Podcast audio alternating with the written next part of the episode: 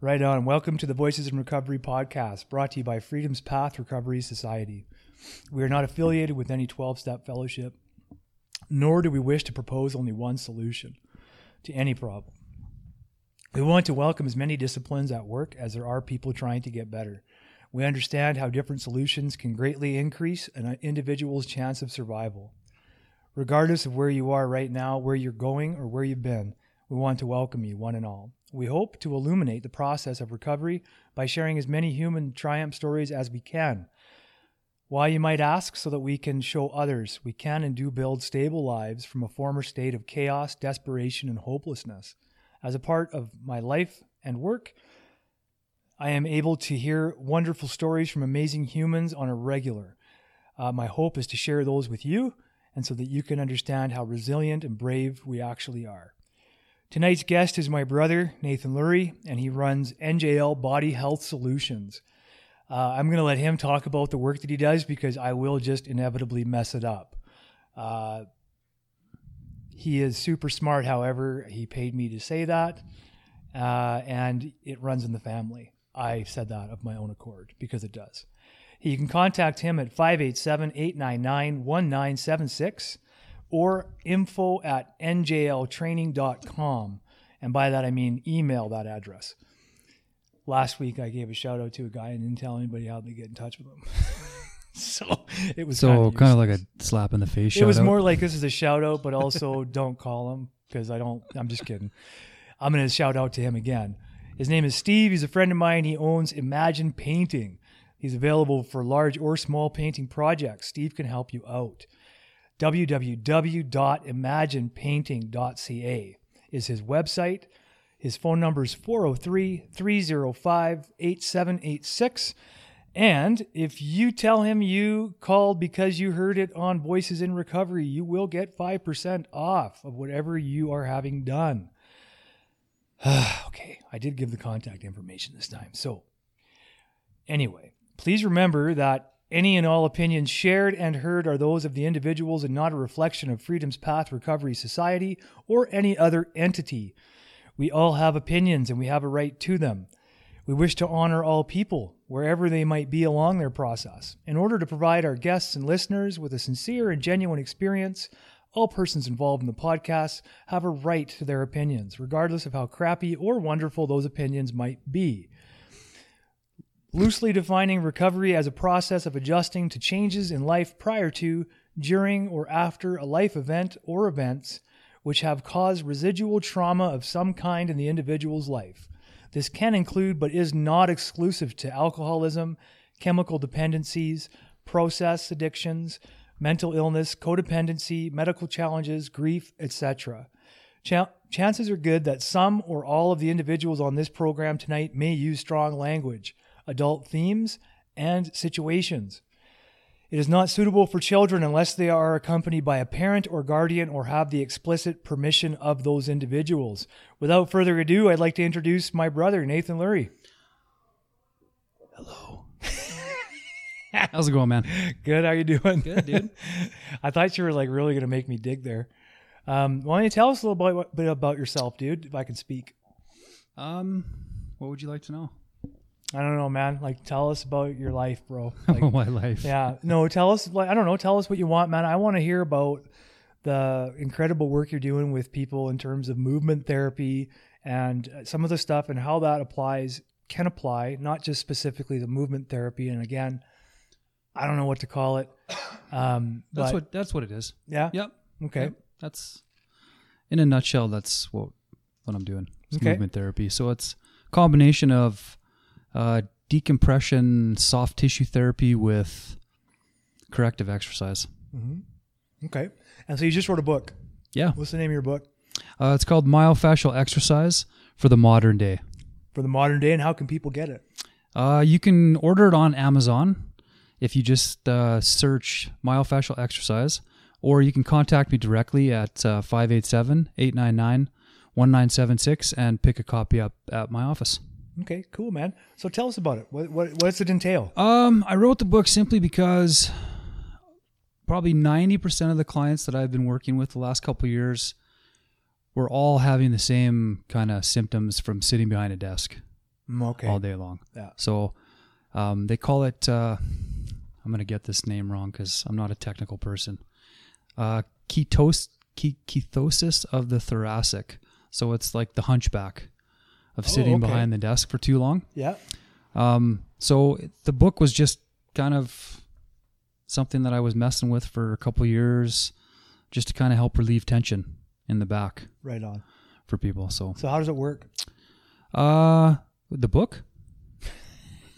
yeah, the book. Well, it has pages, and they put them together, and then they they open one at a time. Well, I started with one word, and I ended with a few more. this is always the danger of like talking to your brother, I threw some pictures in there.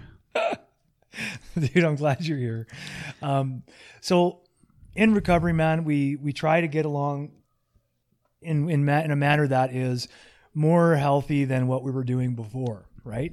So in order to replace some of our unhealthy habits with healthier habits, uh, how does this kind of exercise? How would this affect the brain? Um, the brain in recoveries, potentially the body, uh, the heart, that kind of stuff. Um, I, I don't know a lot about addiction, but I know that it's a. I know mentally. Um, it's almost like an obsession, and so can fitness.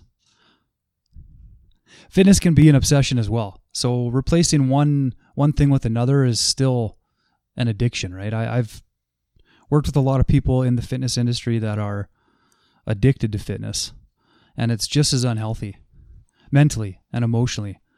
But because they focus on the physical, there's not a lot of attention put on it mm-hmm. as an addiction Yeah.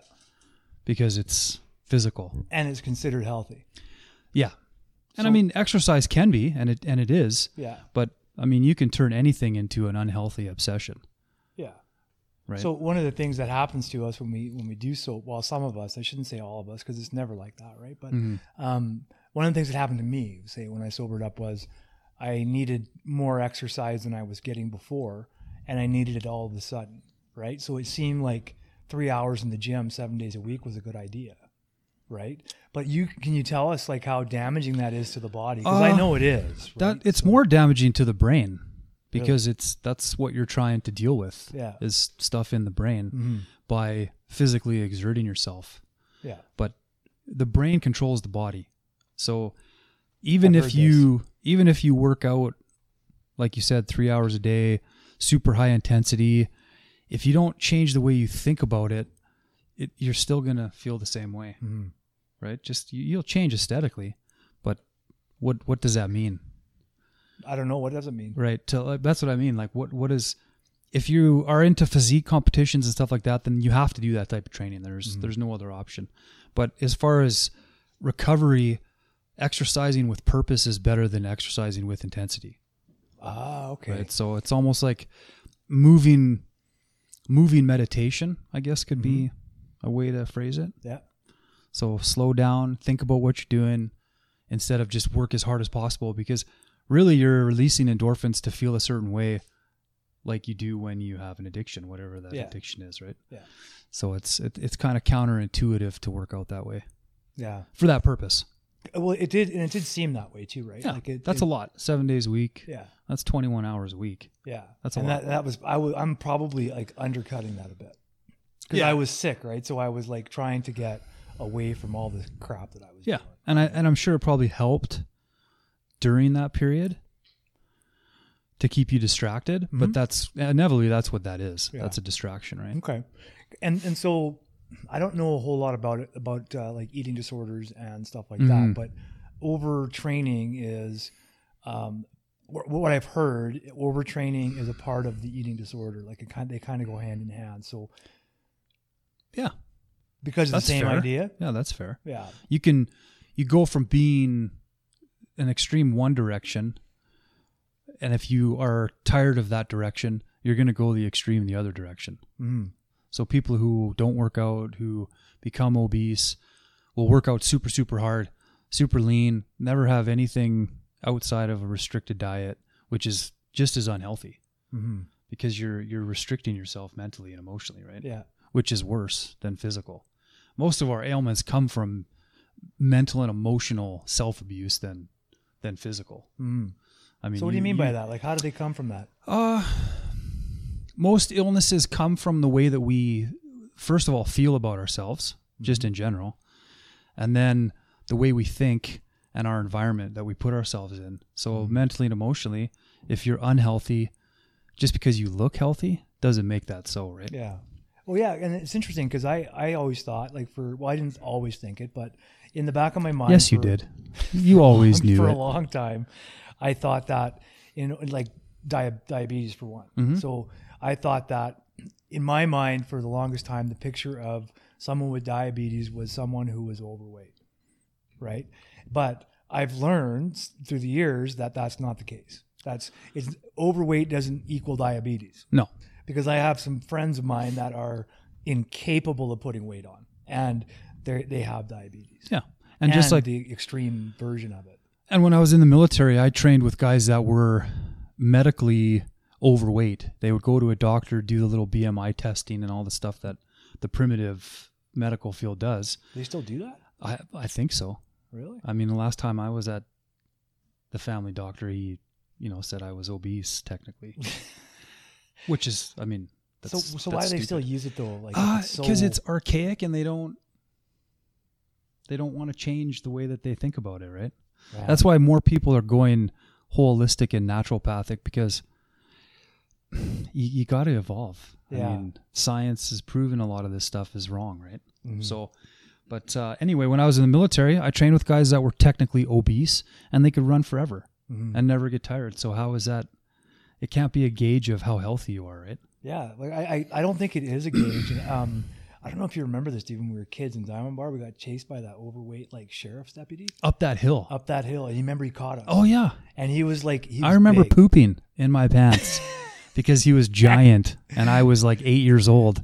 and he moved like a machine, dude. Yeah, he like did. He, was off duty. We ding dong ditched his house, and then we, we ran. And the next thing you know, we both get caught from behind. Oh, And like literally, we're kids. We're fast. We're like resilient. we thought we were fast. we thought we were fast. Yeah. And then like the whole way after that, I'm like, dude, was he like like a marathoner or like what's going on? But he was a big dude. Like, Mm-hmm. so obviously big doesn't equal like anything really. no, Just big. Yeah. Really. Yeah. Because I'm big and I'm beautiful. That's all I can say. You are So can So- can exercise. so beautiful, Can ex- that's weird, man. That's creepy when your brother says that. especially in that tone, right? Yeah. Dave, you're beautiful. Dave, I'm just gonna touch your shoulder. Shh. So how do you? That's a different podcast, man. That's weird. That's what we're doing. Oh, It's okay. all a part of it, man. This is the cool. Oh, this thing. is live. Oh, yeah. Well, this, I thought we were just live. hanging out. yeah. Um, that's the cool. As far as I'm concerned, that's the coolest thing about this is that you can just like talk to whoever you want, even in the middle of the thing, Yeah. right? Like it's pretty cool. So if you were to use, what's the best way to detox using exercise? Uh, it depends on what you mean by detox. Like, are we detoxing the the physical part of detox, like the chemicals, the the bad blood cells, the toxins in the body? Because the best thing is is to sweat. I mean, that's that's why we sweat, because that releases those out of our lymph nodes, right? Yeah. Um, but detoxing. So I use. I'll try to try to relate it to to make it applicable. So I have just clients. make it so I can understand it because I'm not. Well, I have clients that come to me that have perceived injury. Mhm. So we have to detox the brain. We have to change. a perceived injury. What does that mean? So I had a lady, she couldn't bend down and touch her shoes without her back going into like spasm. yeah.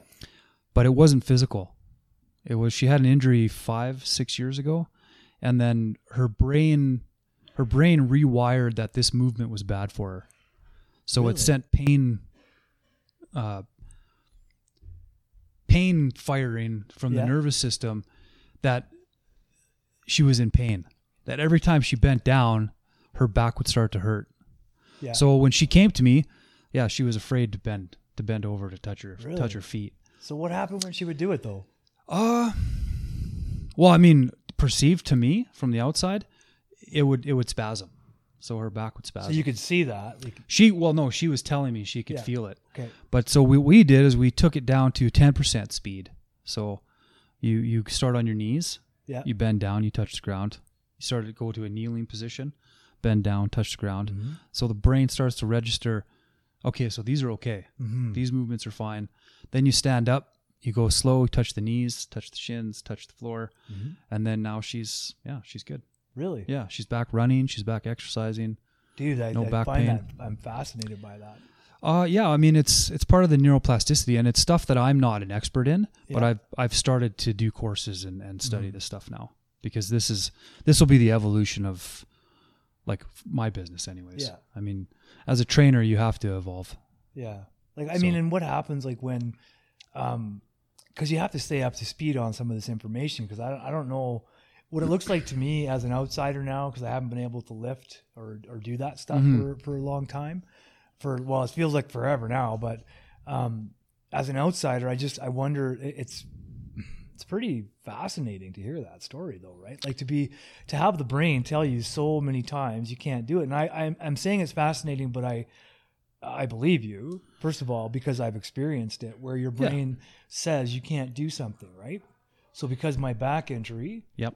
for the long for a few years there i i was unable unable to bend down Yeah. right like unable so even when i'm in my day to day now when i know i can do it right there's still a part of my brain that says don't do it right And when you go to do something, the the fire, the connection, the synopsis between the nervous system, central nervous system, and your body will create a pain point. mm-hmm.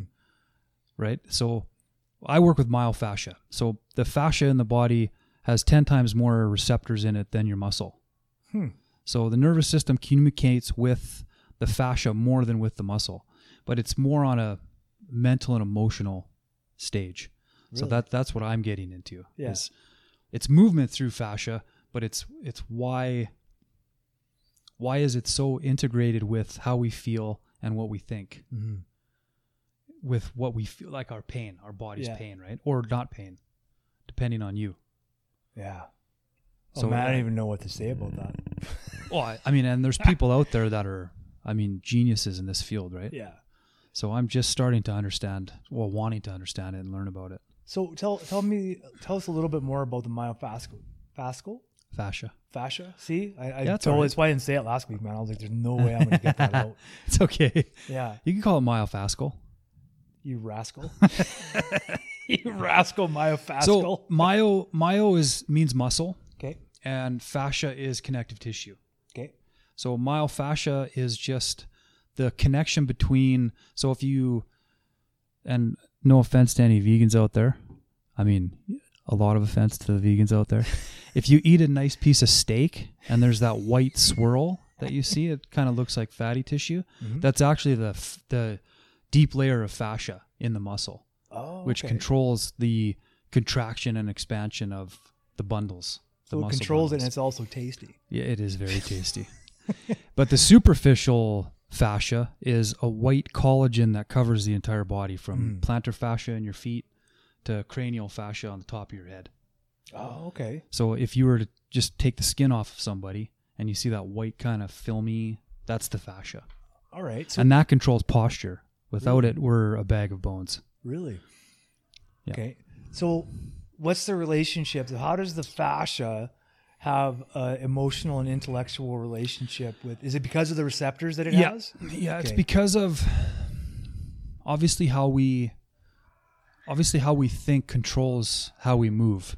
So um, I want I don't want to get the terms wrong, so I'm going to use the layman term. Voluntary nervous system Yeah. is moving your arms, like me right now. I'm telling my body to do this. Uh, involuntary is like uh, blood pressure, breathing, because Mhm. I mean you're just you breathe when you come out of the womb, right? Yeah. But you have to learn how to move. Mm-hmm. So the connection between fascia and how we feel is from day one. I Mhm. mean, that's So we actually develop that relationship like right away. oh yeah, absolutely. yeah. yeah. Okay. So like saying that we don't have a relationship with our own bodies is not true Yeah, because we do, right? Like yeah, I think we substitute our mental and emotional state with with our physical Yeah. to avoid really understanding our mental and emotional state, Yeah. right? So how'd you get here, man? Like how'd you get to this from like, you know, 10 years ago when you were I drove. Man, I love having my brother on. I just love it. How'd you get here? I drove took a car. Yeah. How did you get from because when you first started training, you were Yeah. training differently. Yes. Right? You were training Yeah. well, and maybe it was just the the climate at the time, but how did you get to where you are now? Because when dude, you know as well as I do, man, most trainers never get out of the training stage, right? Oh yeah, I mean I've been doing it 15, almost 15 years now, Yeah. maybe a little bit over. And uh, when I first started, this wasn't information. Mm-hmm. I mean, the disconnect between physiotherapy and and fitness was there was so there was such a vast space between the two elements Mhm. of health, right? Uh, now that bridge is a lot closer, but like you just said, there's a lot of trainers who still have the primitive mindset of aesthetics, so Mhm. they don't tackle what the mind is doing. Mhm. They don't. They may go, oh yeah, you know, think about what you're doing, but But they're talking about how like- do you think about it? Yeah, right. Like they're ta- they're talking like think about what you're doing so you don't hurt yourself, yeah, right? Yeah. So then you get the other side of it where the physiotherapy, they always have typically been, well, we'll fix you when you get injured hmm because that's the basis of physio, right? Yeah. You injure yourself. I mean, we've all been to physio many Too times. many times. Yeah. Yeah. And you go and you do these things, but they don't teach you how do you prevent re-injuring it Mhm. or how do you how do you train your body to let or your mind to let go of the fact that you were injured Mhm. and like most elite athletes when they get injured they're never the same That's a good point. but that's not physically. Yeah, that's mental, right? That's their brain telling them that they're weaker. Yeah, right? In that spot in that area. And they must protect it, and so Yeah, they they absolutely. go ginger on it. They yeah, Yeah. gingerly not ginger, like not a redhead on it. but they're just- never they're never if they're not mentally strong if they're not mentally strong then they'll they'll never be the same. Mhm.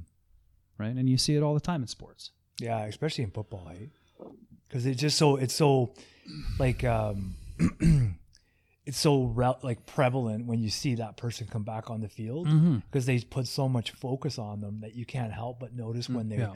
don't cut the same or they go down instead of take the hit, like Yeah. those kinds of things. Like it's sad when I saw Adrian Peterson like go down instead of take a hit, right? Like, yeah but it's got to be his coconut, you know. How many teams has he been on? That kind of stuff. well i mean he almost set the record after his surgery so I know. Guy's it's- it's- yeah Yeah. All So, right. Is that it? Is that all you want to talk about? no what do you want to talk about Dude. ask me a question and i'll tell you an answer Yeah, this is the thing. Usually, when this is the, this is the difference when you sit down with someone who's not an alcoholic or an addict, and you're talking to them, and they're like, "Dude, I don't have to talk." But when it's an alcoholic or an addict, it's like you can't shut them up. Like we talk, all just constantly, man. Like that's all we do is talk. Well, but that's a good thing though because that's part of that's part of the recovery Yeah. is, is talking right Yeah. for sure So when when you develop like, so when a person is in recovery, say for take my my case, okay? Okay. So I was sober for quite a few years, then I hurt my back, and like found out I had a bunch of missing discs well your back was hurt prior, but I found out that I had hurt my right back, yeah right? yeah Um, and then from there, I had to change well everything.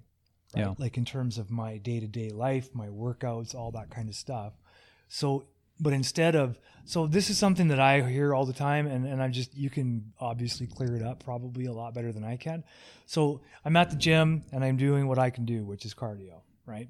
So big guy comes over and he's like, oh man, like, but like, so this is all you can do. And we've had a little bit of a rapport for a bit, like gotten to know each other a little bit. So he feels comfortable saying anything to me, um, which is weird because remember we used to go to the gym together and people just wouldn't talk to us.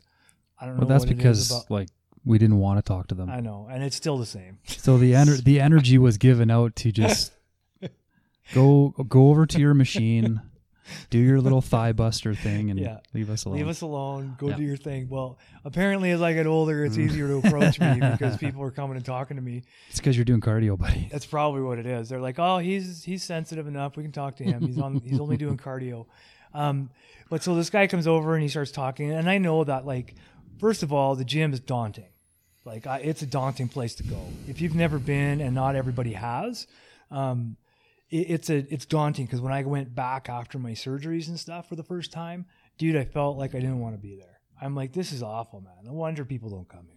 Like there's just so much like grunting and you know like showboating and all that kind of stuff. And I'm not saying I didn't do it when I was younger. I probably did, hmm. probably way too much.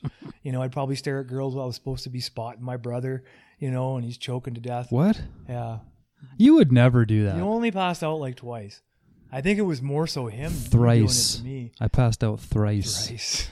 just to be clear.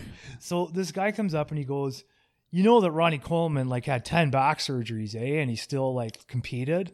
And I looked at him. I took my headphones out, and I was very careful and very like purposeful. And I took them out, and I said, "Did you honestly just compare me to Ronnie Coleman, the bodybuilder?" and he's looking at me, and he's like, "Well, yeah. Like, what's the difference?" I'm like, "Really?" Like you don't know the difference just looking at me between me and Ronnie Coleman? The dude's a professional bodybuilder, bro. Well, and and those guys are on steroids. They're on whatever you can do a lot of lot of physical feats when you're jacked up on dude stuff. and, and here's the here's what i'm getting at though is that there's still the mentality of that that that's the only way to train right Oh, for sure. like yeah. i mean and it's ridiculous dude i am not ronnie coleman Well, 15 years ago when I got into the business, that's all that you when I started in the gym, when I started at GoodLife, there was only bodybuilders who were trainers. Mhm. I was the only non like physique oriented trainer Yeah. in the place. So when I brought the kettlebell in for the first time, I mean these guys were losing it. yeah Well, what can you do with that thing? did you ever hit anybody with it to show 'em You what can do a lot it? with this. Yeah. You just can't do it when you're standing and looking at yourself in the mirror. Yeah. You got to do some work. yeah right? But that's the mentality, and it's still it's not as bad. I will Mhm. say it's not as bad, but it went the other extreme. So now you have things like CrossFit, Mhm. and I will give a shout out to CrossFit because seventy five percent of my business comes from CrossFit. so when they break themselves doing crossfit they come and they oh yeah, yeah, cool yeah. all right man everybody out there get involved in crossfit like make sure you're No, doing it no, don't. i'm just kidding don't do it I like the business, but I would rather not have. People hurt Yeah, Yeah. yeah, for sure. yeah No, especially not that way. I mean, exercise should never, never injure you. Mm-hmm. Like you're supposed to do it to make yourself healthier, and yet you're gonna work so hard and push your body so hard that you get injured and then can't do it. Yeah, I. It, that's the thing, man. Like I, it's I- weird to me. It's a very fascinating element. I, I want that quote to be taken out of this. Is that you should not exercise to hurt yourself? Is that how you said it? Well, you How'd should you never get hurt exercising. Yeah. Exercise should only benefit your you day to don't day need to life. get hurt exercising. Yeah, Yeah. yeah. It just should never, you know. Well, I guess you don't have It's to. a it's a mindset thing though, because people sit for 25, 25. How many hours in a day? I don't know. they man. sit for they sit for twenty plus hours a day. Yeah. right? And then they go and work out super hard for 45 minutes Yeah. and get hurt, and then they wonder why. Yeah. I guess. Because their you- bodies aren't ready. You you can't you can't do that. It's Yeah. not it's not. I mean, let, let me rephrase that. You can do whatever you want, Yeah. but if you're looking for like real health hmm and real like physical pain-free moving, you're Mhm. you're not going to do that. You're Yeah. not going to train that way. Yeah. And that's the reason. Well, honestly, that's like one of the main. Besides, you're my brother, um, but one of the main reasons I wanted you to come on and talk about the, your training and stuff is because of that, right? Because the the using logic and reason to like get people invested in their bodies and in their health and stuff. Mhm. Like to me, that's like the best the best way to get anyone involved in anything is to just be reasonable about it. Yeah, Right? Like be logical with it. it just takes longer. Of course, it takes longer because people right? don't want I, they do if, if you really ask somebody truthfully they would they would answer that they just they want to they want to move pain free Mhm. But because they're shoved other stuff in their face constantly they, they think they want the superficial Yeah. stuff right but that it, it'll leave you injured for sure hmm it's it's Okay. not longevity is not um does not longevity doesn't come with that kind of training Yeah. Well, it seems like it would be hard to maintain it into your like 50s and 60s. I know some people do it. Don't Yeah. get me wrong. Like, yeah, for sure. um, and there's always anomalies Yeah. to these things. Uh, the same with recovery of any kind, right? Yeah. Um, but the idea that I wanted to get out there is that for people who are in recovery and maybe they're struggling, thinking they have to do a certain thing in order to get healthy Mm-hmm. or whatever, right? And that there's much more to health than just like going and like throwing weights around, right? Not that that's not bad. I'm not saying it's a bad thing. Uh, I I, th- I- miss it. So But I think I think sometimes it's counterintuitive because you're going from you're going from a very intense um, way of thinking when you're addicted Mhm. to something yeah. because you're searching for that. Well, you're obsessed with it. Yeah, and and it gives you a certain feeling when you when you do that drug or you drink that Mm-hmm. alcohol or or it's sex or food or whatever the Mhm. addiction is. So you you seek for that again. Mhm. So then when you turn to like really intense exercise, which in, it releases a lot of endorphins, which is what people seek, Yeah, we love it. you're replacing you're replacing one high with with another high. yeah, And if you don't get that when you work out, you think the working out is not effective. yeah. And that's just not true. Hmm. Moving is more effective than than working out. Yeah. Well, the Right. movement is more important too, right? In the long run. Yeah. And I mean, we're we're not designed to lift weights.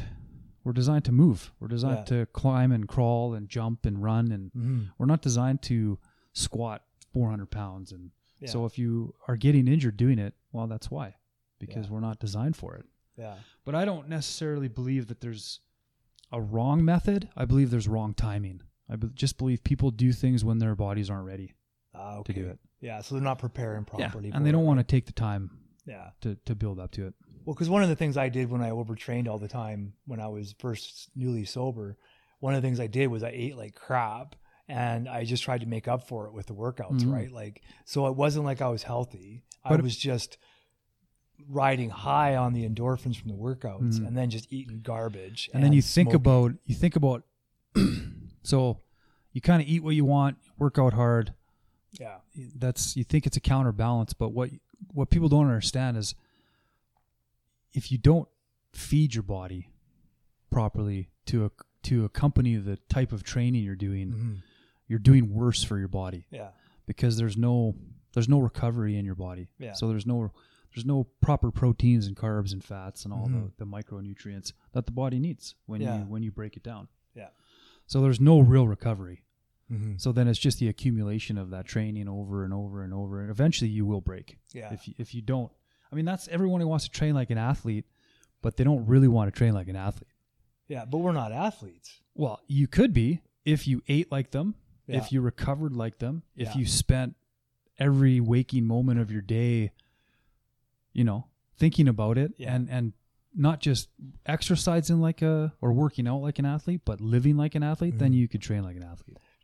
Possibly. Yeah. And and so what I'm getting at here though is that we're not all built the same though, right? So Oh, not no. all of us can train like that. You know, like or in the long run, right? and 90% of us i don't like using the word but shouldn't Yeah. we shouldn't train like that Because we're not designed that way. Right.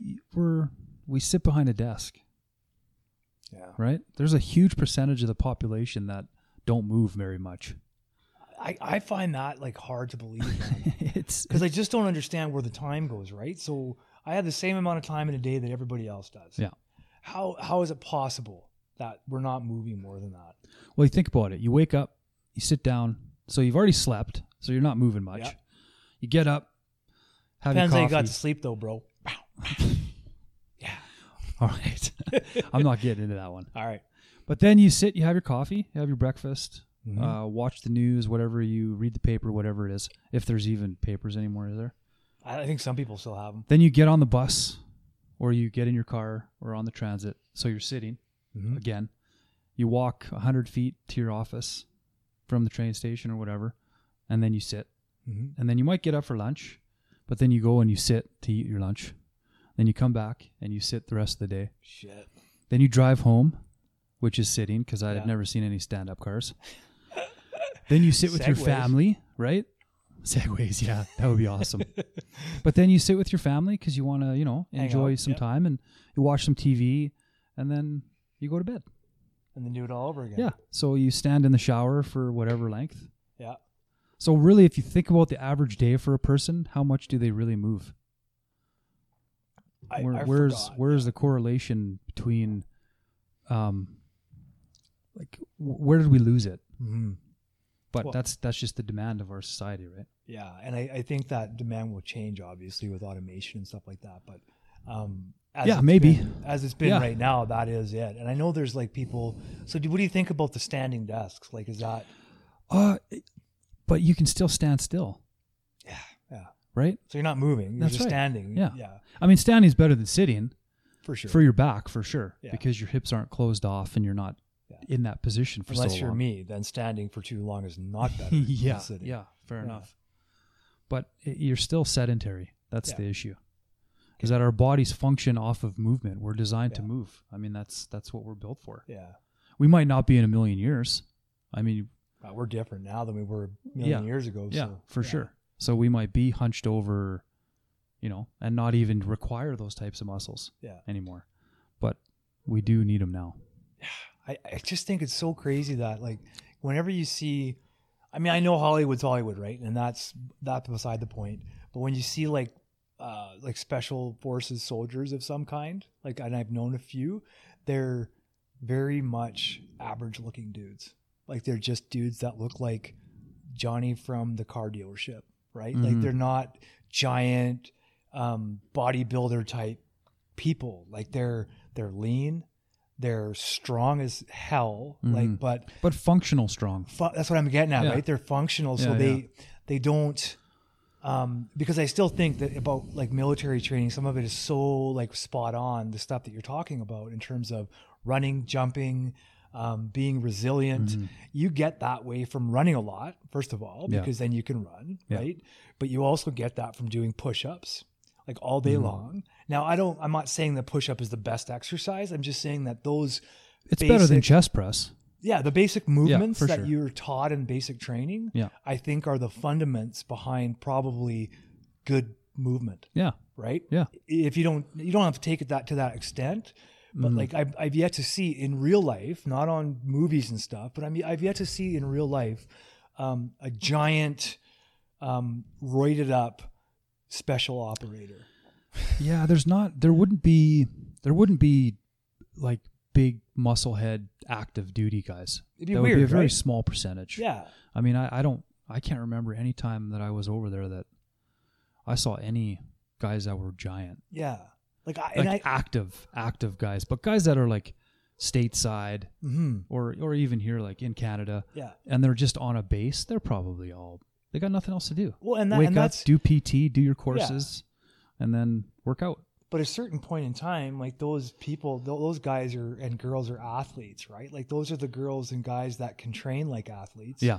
Yeah. But they don't train in those unsafe ways as much as your average Joe does because No. they, they real you realize that if you're 280 pounds, you're you're gonna have a harder time running.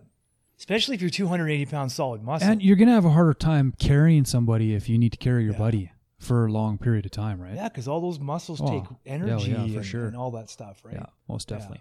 Muscle requires a lot of oxygen Yeah. to function, right? Yeah. So that's why in, in any sport, if you see a guy that's over muscular, they're gonna gas quicker Yeah. than everybody else. That's usually what happens, right? Yeah, Like especially in endurance sports. Yeah. Like when you see UFC fights and stuff like that, we both like the fights. Yep. For the most part. Um, the bullshit aside, but like the I like that stuff. Yeah, it- it makes me laugh. I just don't like when they apologize in the fight. Yeah. McGregor, McGregor, why you apologize? Yeah.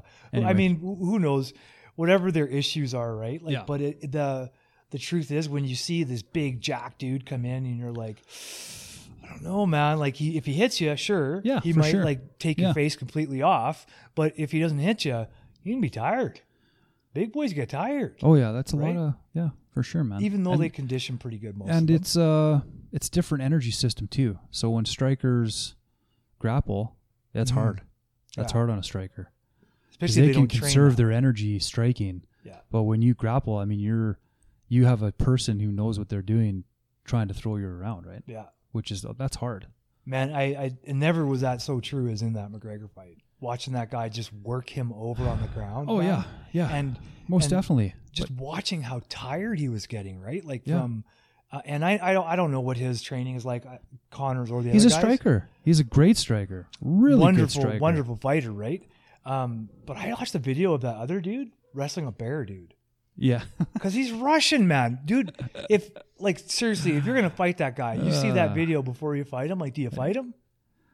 yeah, I don't know. He was like ten. He's, but yeah, I mean, and, and he started wrestling at 10, Yeah, right? So when you have a guy that starts wrestling at that age, I mean, if you get in a grappling match, he's going to win. yeah. He didn't want to go down with No, a guy like that. unless you're unless you're really good, unless you're really good at submissions Mhm. from the bottom, you're gonna have a hard time with a guy like that. Yeah, no doubt. But- just for everyone's knowledge, like I have absolutely no information about the subject. I am like so ignorant of it. Like, um, but I did like watch the highlights because last week we both you you recorded it or watched it later, right? And um, I got I got up in the morning and watched like just the fight on Yep. YouTube. Yep. And like, what a like what a clinic that dude put on. Like on the ground, he just worked him. He just worked him over and over and over again Yeah. Right? Like, and Yeah. I, I mean, I'm I don't know anything about grappling, nothing about like judo or anything like that, or jujitsu, but I can definitely tell you that as an observer, that that guy was pretty good. And normally, if if normal if an average person who doesn't do that kind of stuff comments on, oh, he gave up or he this, I you no you'd be like, yeah. dude, shut up. Yeah, But when it's high level fighters saying he just quit, yeah, he quit.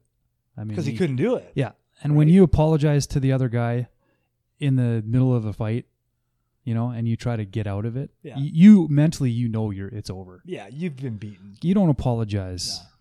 I my favorite quote of the whole thing was Joe Rogan's quote. Like the next, um, oh, it was during the fight when he had him, and the one announcer, whoever that guy was, that the Canadian guy that was announcing with Joe, the guy that does the TSN. Anyway, it doesn't matter. I couldn't see him. All I could hear was the voice, and he says something, and Joe's like, "I'll tell you why he's not getting up." Because he's getting his face punched in. Yeah. Like he's tired, he's exhausted. Yeah, he's getting his face punched in, and I'm like, that's probably the most astute observation I've heard. Yeah. Because Joe knows he's tired. He's like, that's why he's not getting up, man. It's not because he doesn't want to get up. It's because he can't. Yeah. Right. And I and I think uh, Dominick Cruz said it best. He said he's McGregor's used to being the hammer. Mm-hmm.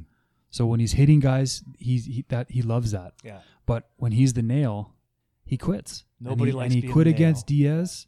Oh, right? did he? Oh yeah, he the first Diaz fight, he quit, man. He he didn't even try to get out of that choke Really? because he became the nail. Yeah. And a lot of guys, if you don't grapple, like when I did judo for that little brief time, that was probably one of the hardest things I ever did, Yeah. getting thrown around, Yeah. and I didn't like it. As a striker, I didn't, I, I, I didn't enjoy it. Mhm. But yeah, he quit. But I would that's that's the way it is. I would have quit when I saw the video of him wrestling a bear. I, I said, dude, I'd, I'd keep my have money. more. I'd have more respect for him if they were like walking through the woods and he just picked a random bear and wrestled him. I know, man. But it was a bear cub on a chain. I know. You know, It's it was a, it was a pet. It was like me wrestling around with my Malamute, Yeah. just bigger, and a bear. And a bear. Bigger and a bear. Yeah, But Hairy just the same. that's true. Yeah. And whiny, probably. Very whiny. I miss Sammy though. um, all right, brother. Well, tell you what, man. Um, we've covered everything, I think. Okay. Unless there's stuff you want, what you want to talk about. So one of the questions I have for you actually is Okay. not. It's not about like uh, physical stuff, really. Okay. Sort of. But how did you avoid? Because you're you're our older brother and I both went through this shit with like addiction and stuff. How did you avoid it?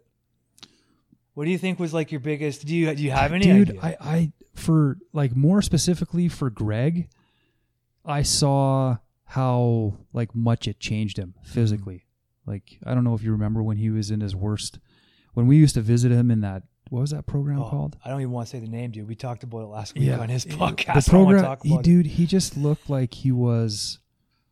Yeah, I mean, his eyes were sunken in, man. Yeah, and, dude. and I, how old would I have been? Oh. Seven, seven or eight? Well, he how old was he? Sixteen.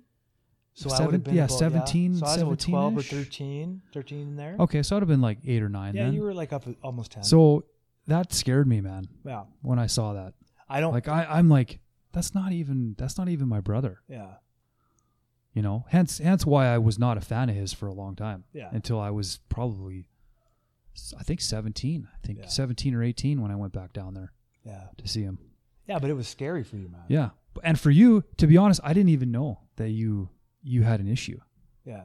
I, I, I mean, because we were, you know, we we were we were in BC Yeah.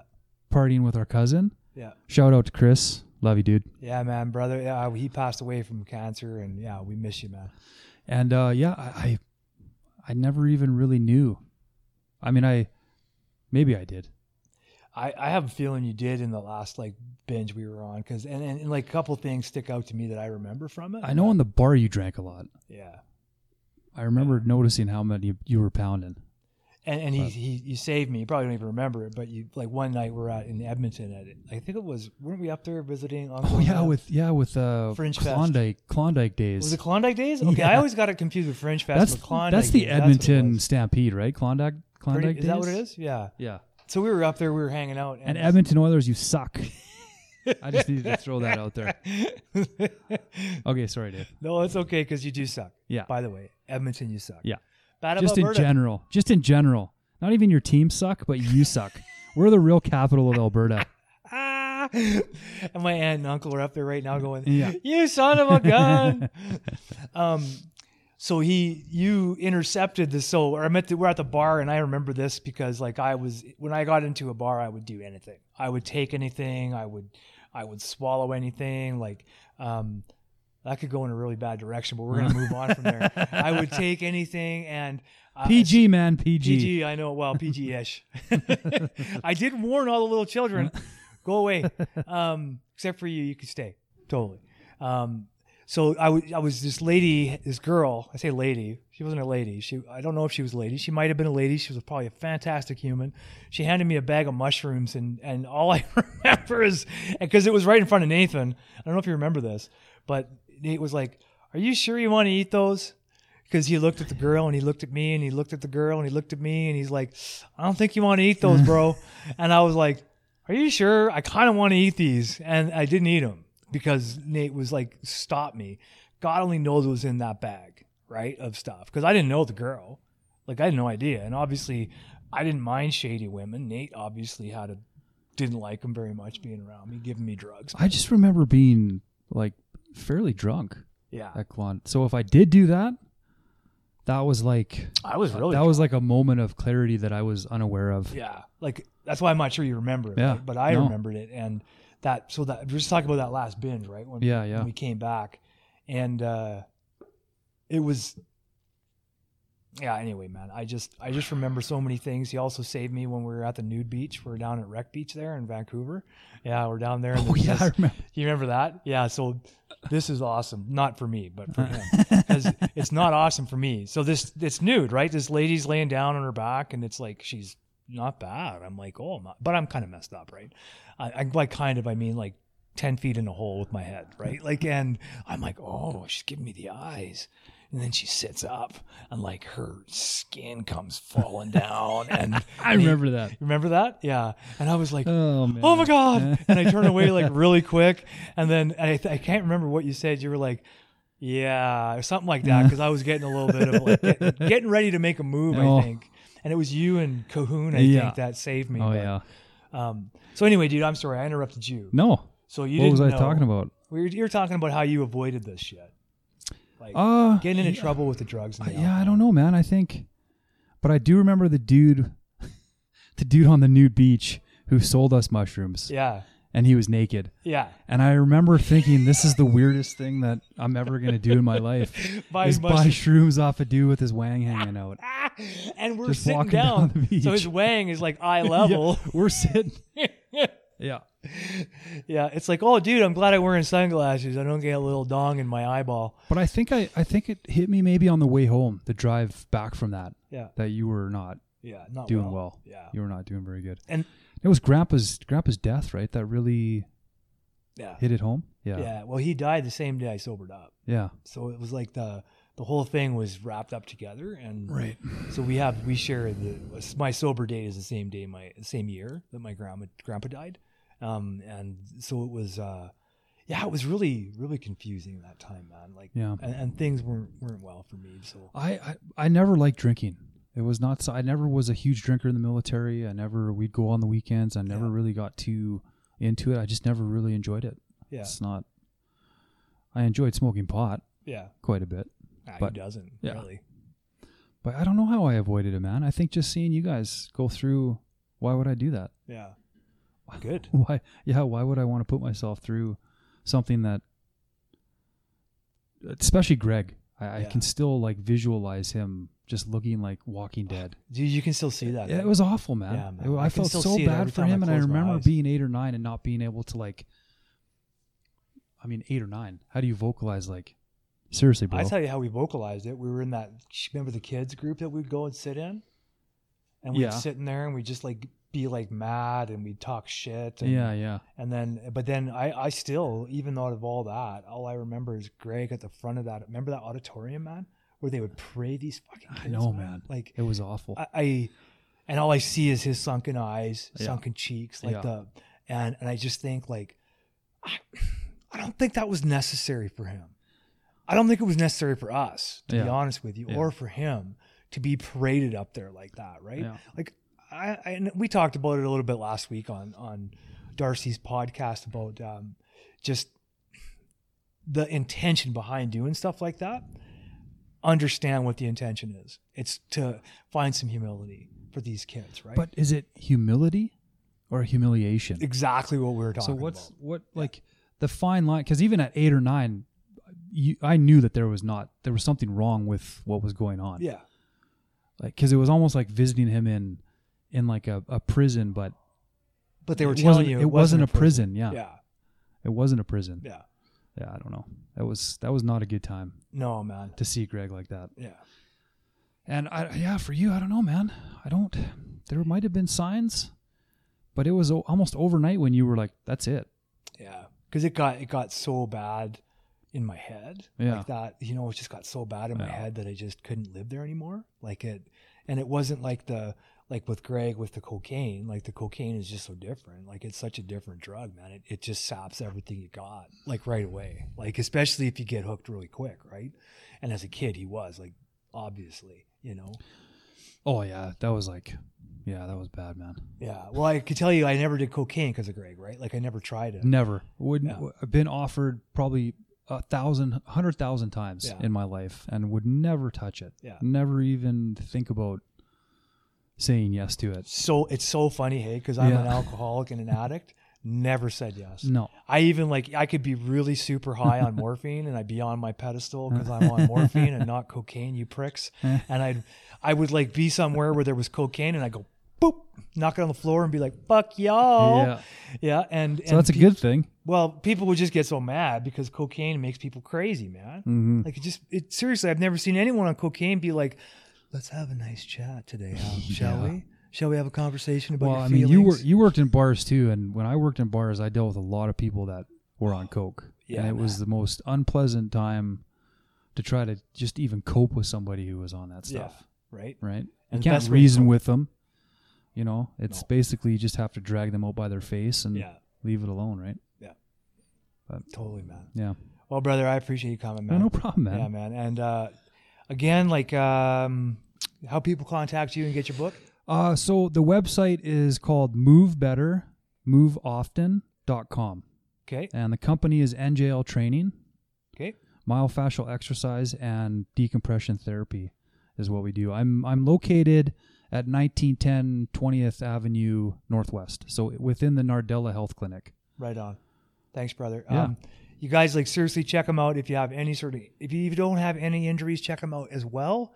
Um, because why not check them out before you get injured? Yeah. Seriously, maybe you'll be able to avoid getting Why injured. Why would you get injured when you don't have to? Yeah. I just wanted to mention one thing. We were going to kind of talk about um, uh, veterans. So Oh, we we I offer 25% for any emergency service workers. So that's police, uh, police, ambulance, fire, um, anybody within the city that does emergency services. Uh, if you are a veteran, um, you can come talk to me personally, and we will work out something to get you some therapy. So like To veterans or first responders can Yeah, come for sure. 25%? Yep. Okay. Um, so if you're hearing that out there, like that's pretty good. Yep. Uh, our whole family uh, is involved in supporting veterans in one way or another. Oh, 100%. Um, because Yeah. both both my brothers and myself were in the army. I was. I'm going to make sure this is clear. They are soldiers. I am not a soldier. I was in the army on a dare. I was drunk. Mm-hmm. I woke up and I was in Fort Knox, Kentucky. That's pretty much how it happened. Okay. I am not a soldier, never was. Uh, my brothers, however, much different animals. So our respect to everyone. Thanks for Yeah. saying that. Yeah. All Cool, right. man. Awesome. On top of that, if you want to help veterans in your in your country, whether you're I don't know what it's like in Europe or anything like that, but North North America specifically, look into it. If you're in a different country, we found out we're talking to other countries. So, um, how do you say hi in Irish? Uh, that's pretty much how you say it. Like that. I'm just kidding. We're we have some Irish blood in us, so we're not like totally dicks. Um, That's how you say hi. If anyone knows how to say hi in Croatia, like that's we're talking to you too. And Australia, put another shrimp on the barbie. Wait, that wasn't even Australian. No. Um, anyway, North America, uh, www.woundedwarriors.com or .ca. .com will be for the U.S. .ca will be for Canada. You can get some really cool shit too, and some of the money goes to support some of the veterans. Is that Irish? Hey, is it hi? H A I G H, and I said it like a Scotsman. So now you can all send me angry letters. So even though we're Irish, he said it like a Scotsman. So make sure all the Irish out there call in right now. We're going to be taking calls for the next five minutes. so Don't worry about the long distance charges. Um, NGL somebody training else will cover Yeah, it. somebody, somebody else will pay that. Just call collect directly to David's phone and let him know what a wanker he is. It's true. I'm a wanker. There's Yeah. no doubt about it. Um, again, bro, thanks again. Yeah, no dude. problem, man. Appreciate Thanks you for having me. here, man. Uh, look, if there's stuff that you think we could have covered, we could have talked about, seriously, email us. Go through our website, www.freedomspathrecoverysociety.ca. Send us an email. Let us know, like, if there's something that you want to talk about. Um, I can come back and we can really get technical about stuff. yeah, absolutely. And you're because welcome that back is my anytime. MO Yeah. is technical. We call him Mr. Technical. I'm kidding. It's not what we call him. No. Uh, we also call him Mr. Mathematics. Nope, just kidding. What? We would like to remind you that the opinions shared here are those of the individuals and not representative of Freedom's Path Recovery Society or any other affiliation we may share with organizations or individuals. These are our opinions. We're allowed to have them. A huge thank you to Wild Rose United Church for their open hearted giving to the community at large. They have graciously provided us space and love for us to work within. We cannot thank the staff, volunteers, and members of the church enough for all that they do each and every day. Again, my friend Darcy, thank you, my friend. Um, Darcy donates his time, expertise, and passion uh, to help us make this podcast a reality and try That's to awesome. get this information That's great. yeah, he's an awesome dude. Thanks, man. Uh, and he's going to eventually tell me that I cannot no longer thank him at some point because I do it every week, and he just looks at me the same way. You should like, just spend like an hour just saying, Darcy, you know, thanks, bud. And then go, hey, dude, bud, bud, thanks. thanks, bud. and I'm just going to say one thing. The great Buddha once said, don't be a dick. Yeah, don't be a dick. I like it. Um, I can't remember where I was. All right, You were going to thank Darcy. again. I think so. hey, you know what though, Darcy? Thanks for bringing Samantha. Yeah. Thank you. Thanks for coming. Thanks, and your hair looks beautiful. Yeah, you're welcome. Thanks, Darcy. Thanks, Thank you a lot. Thanks a lot, Darcy. Thanks, Dave. And thanks, Heather, for uh, taking some pictures, being in the background, making sure nobody comes in farting. Appreciate it. Uh, and I'm not here without each of our board members uh, Trent Baker, Todd Deere, Christine Pimiskern, Heather Morjo, Wayne Lurie, and John James. Thank you all so much. And to my friend Trent Baker, man, thank you and your group's continued support of me, both financially and spiritually along the way. Thank you for believing in me, man, when sometimes it was really hard for me to believe in myself. Uh, to all the individuals who graciously donate their money and time to helping Freedom's Path become a society, which is now a charity, thank you. Who is Freedom's Path? Well, we work directly with individuals and families struggling and suffering with addiction of all types, mental illness, codependency, and the multitude of difficulties humans bring forward as they attempt to make life altering changes. That's a mouthful. Last but not least, Um, no, I already did, but I'll thank you again, bro. Anyway, thanks. You never thank me. I would like three thank yous, all in different languages.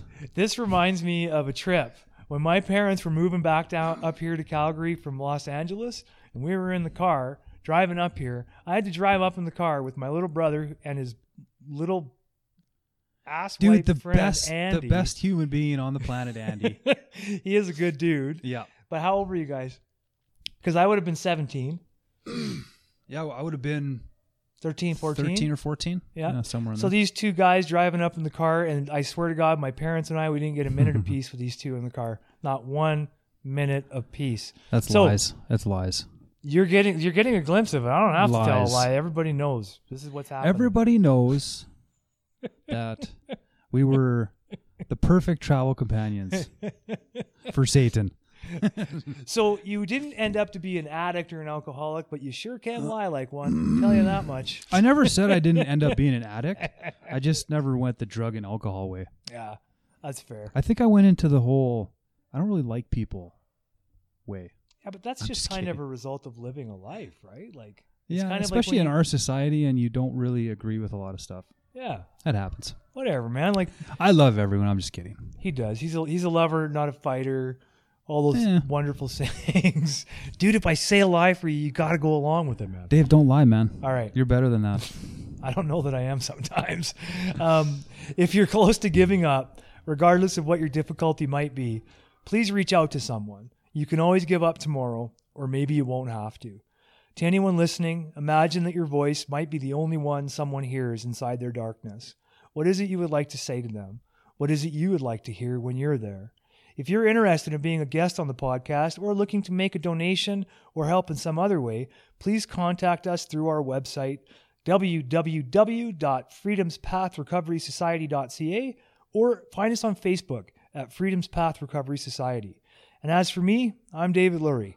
I wish you all the best wherever you are.